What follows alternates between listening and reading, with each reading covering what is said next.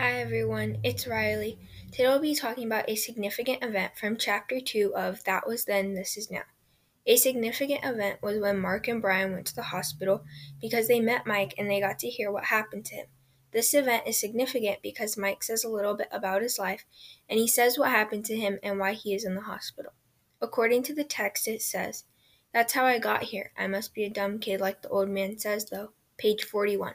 This is a significant event because it talks about what happened to Mike and why no one visits him.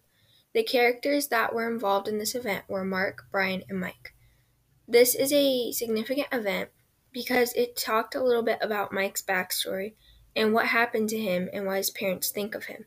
What makes this event significant is that there was a new character to meet and that Mark and Bryon got to meet someone new and got to know a little bit about him. Thank you for listening. Bye. Thank you.